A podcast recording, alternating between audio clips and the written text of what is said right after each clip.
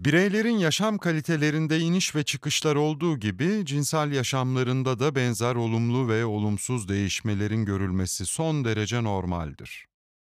Bireyin cinsel yaşamında görülen her iniş ve çıkış ya da değişim bir cinsel işlev bozukluğunun belirtisi olmayabilir. Bireye cinsel işlev bozukluğu tanısı koymamız için sorunun en az 6 aydır devam ediyor olması gerekmektedir.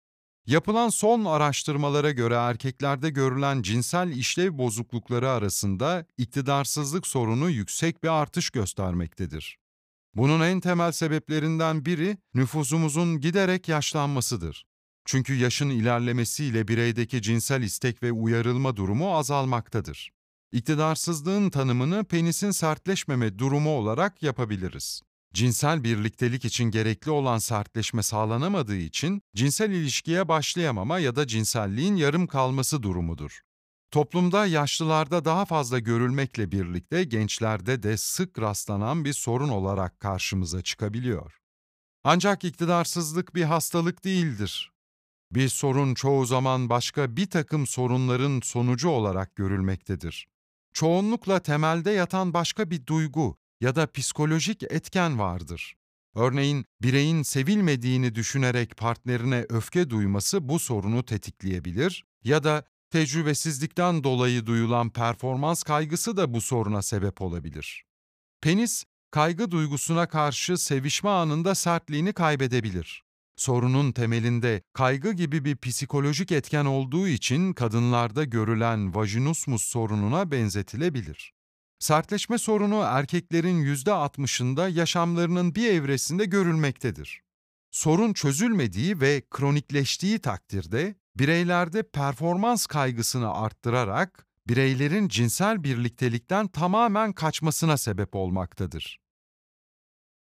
Penis normal şartlarda yumuşak bir dokuya sahiptir ve cinsel uyarı sonrasında bu doku kanla dolarak sertleşir. Eğer sertleşme sorunu yaşayan bireyde herhangi bir biyolojik veya fizyolojik sorun yoksa sertleşme uyarılmayla oluşur.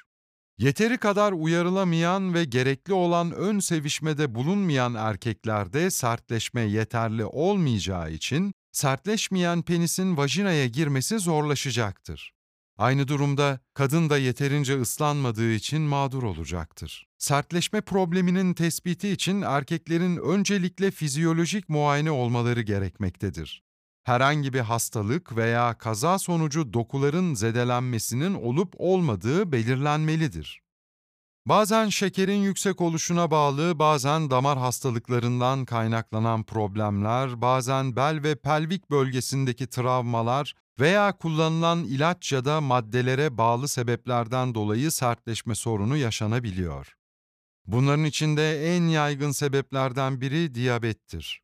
Ayrıca günde bir pakete yakın sigara içen birisinin ileride sertleşme sorunu yaşama riski %15 artar. Sertleşme sorununun diğer nedenleri de partnerler arası güç eşitsizliği, partner uyumsuzluğu, beğenilmeme düşüncesi, ortamın uyumsuzluğu, fazla mastürbasyon sonucu oluşan suçluluktan kaynaklı kompleks gibi farklı nedenler cinsel işlev bozukluğuna ve iktidarsızlığa sebep olabilir.